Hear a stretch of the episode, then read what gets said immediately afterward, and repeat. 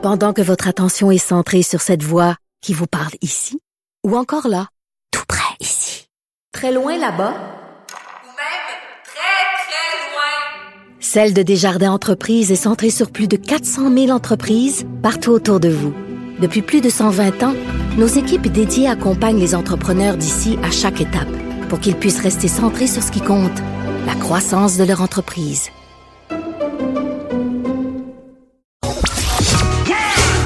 Le retour de Mario Dumont.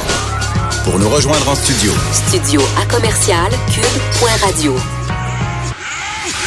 Appelez ou textez 187 Cube Radio. 1877 827 2346. Quand un sujet qui est discuté beaucoup fait l'objet d'une action, on va dire radicale chez nos voisins, ça lance la discussion chez nous. C'est le cas du cellulaire à l'école. Oui, vous vous rappelez qu'en Ontario, à la prochaine rentrée, ce sera, en fait, le cellulaire en classe, c'est interdit à la grandeur de la province. Une promesse électorale de Doug Ford, donc le premier ministre de l'Ontario. C'est donc dans quelques mois. Il y aura quelques exceptions, là, des élèves qui pourraient avoir des besoins spéciaux. Mais j'ai vu des élèves handicapés, par exemple, qui l'utilise carrément comme un outil au quotidien. Là. Exact, ce qui est tout à fait normal. Mais l'interdiction qui, selon la province, va permettre aux élèves de mieux se concentrer sur leur apprentissage et non sur le téléphone cellulaire. C'est ce que la ministre de l'Éducation, Lisa Thompson, avait dit. Alors, ils sont très heureux. On voyait que l'Alberta, eux, de leur côté, n'allait pas de l'avant avec ce même genre de réglementation. Mais en Ontario, ça fait jaser, là, parce que la plus grosse commission scolaire de Toronto avait, dans la commission scolaire, adopté la même règle il y a une couple d'années. Ils ont reculé depuis. Donc, eux, ils l'avaient interdit, puis ils se sont rendus compte que ça marchait pas, que c'était plus de troubles. Là, ils sont obligés de. Mais là, il faut qu'ils reviennent en arrière, parce que là, il faut qu'ils participent à l'obligation à la grandeur de la province. On va parler de ce sujet avec une enseignante qui est dans une école où on a pris l'approche inverse, où on dit qu'il faut intégrer le cellulaire. Patricia Saint-Jacques, professeure à l'école secondaire du Harfan à Sainte-Anne-des-Plaines. Bonjour. Bonjour. Comment ça se passe chez vous? Ben écoutez, moi je vais vous parler du cadre de ma classe parce que je travaille avec une équipe école qui respecte l'autonomie de chacun. Moi, en 2014, je ressentais un besoin immense d'avoir un accès spontané à des outils qui sont hyper performants. La vétusté ou l'obsolescence programmée rapide de l'ensemble des flottes, c'est la réalité. C'est des coûts vraiment exorbitants pour les organismes scolaires. Puis, en réalité, quand on regarde un groupe d'élèves, ben la très grande majorité d'entre eux possèdent un instrument qui est absolument formidable et qui est immensément puissant. Ben, c'est un ordinateur, ni plus ni moins, là. Tout à fait. Là, on est loin de ce que pouvait ressembler un ordinateur en 1987. Là. Simplement avec leur petit, même avec un iPod, ils peuvent réussir à faire d'innombrables choses là, qui sont. Ce qui est le fun, c'est que c'est comme si leur quotidien pouvait être mis en action au service d'apprentissage à l'intérieur de l'école. Puis moi, je suis enseignante d'histoire et d'éducation à la citoyenneté. Puis un citoyen, de demain, il faut qu'il soit informé, curieux, critique. Puis je veux aussi qu'ils se rendent compte aussi de la réalité, là. L'utilisation d'un outil. Dans ma classe, les mots sont importants aussi, hein. Un outil, moi, ça s'appelle comme ça. Ça s'appelle pas un cellulaire ou un iPad ou un iPod. Ça s'appelle un outil. C'est important qu'ils soient conscients aussi de la réalité. Là, je leur faisais une petite blague en disant, écoutez, quand on vous regarde, nous, notre rôle, c'est entre autres de vous socialiser, de vous sensibiliser à vos responsabilités. Puis je dis, des fois, on rentre dans un commerce, puis la personne qui nous accueille est en train de répondre à un texto. Je dis, écoutez, un jour, quand je serai au CHSLD, est-ce qu'il va falloir que j'écrive un texto à la personne qui va pouvoir me prendre en main? Alors, ça les fait bien rire, mais c'est de les rendre conscients aussi d'une utilisation éthique de leur propre outil. Ce qui oblige une utilisation éthique, ce qui oblige quand même à mettre un certain cadre, puis ensuite à faire la police un petit peu pour le faire respecter, là, ça se fait? Moi, je fais pas du tout la police. Je peux vous dire que quand on prend la peine de Benoît Petit, qui est conseiller pédagogique au Récit, j'avais assisté notamment à une de ses conférences. Quand les gens sont conscients des valeurs de la personne qui est avec eux ou qui converse avec eux ou qui est en relation avec eux, et puis qu'on est capable de s'échanger nos différentes valeurs, après ça, les choses sont beaucoup plus simples à gérer. Donc, dès le début de l'année scolaire, il y a vraiment une sensibilisation sur tout le potentiel de leurs propres appareils électroniques. Là, je prends par exemple le fait qu'ils le connaissent vraiment très bien. Ouais. Puis chacun a sa plateforme préférée, en est un expert. Moi, il y a trois règles, là, simplement. On rentre en classe, c'est un outil qui est supposé être un soutien à ton apprentissage. Si ça ne sert pas à l'apprentissage, ce n'est pas utile. C'est des ados, hein? Mais tant qu'on se fait pas prendre, on est correct, sauf que à parler ensemble pour parler de l'importance que cet outil-là peut révéler dans leur engagement, dans leur interaction, dans leur collaboration. Ça leur permet vraiment de mettre les choses en place. Et cette année, c'est nouveau, j'ai mis un petit sac en plastique collé sur chacun de mes pupitres. Donc, l'idée, ils le savent, ils doivent le mettre là. Puis je leur dis, là, on va travailler juste en transparence. Vous pouvez pas l'avoir dans vos poches. Fait que là, ils me disent, mais qu'est-ce qui arrive si je l'ai dans ma poche? Pour la journée aujourd'hui, tu vas venir le déposer sur mon bureau parce qu'en réalité, s'il l'a dans tes poches puis qu'il se met à vibrer, tu vas être porté à vouloir le regarder. Même moi, comme adulte, si ça vibre, je vais vouloir regarder. Alors, pour éviter toute distraction, c'est là-dedans.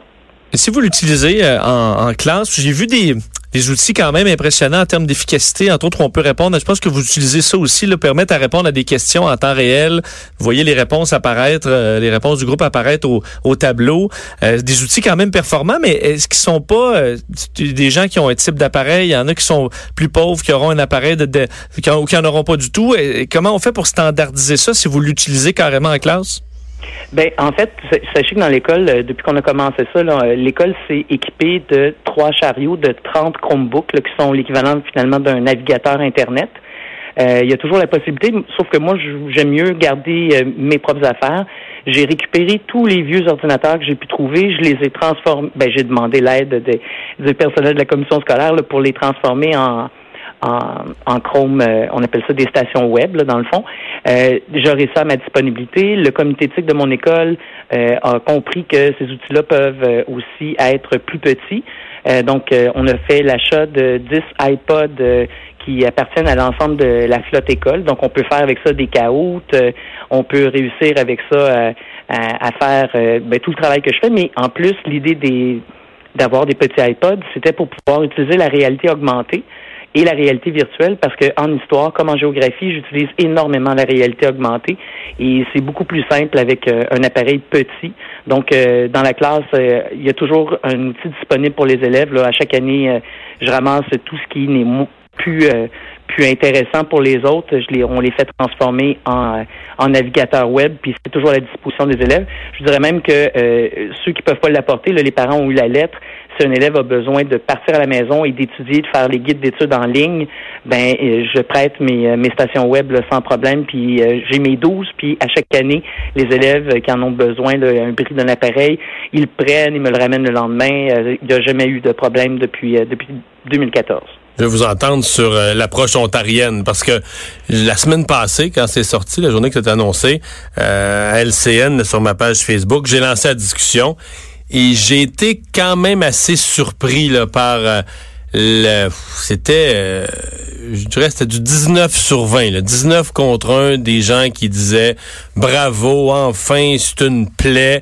Et là, il y avait tout. Il y avait des grands-parents qui trouvent que leurs petits-enfants sont bien trop là-dessus.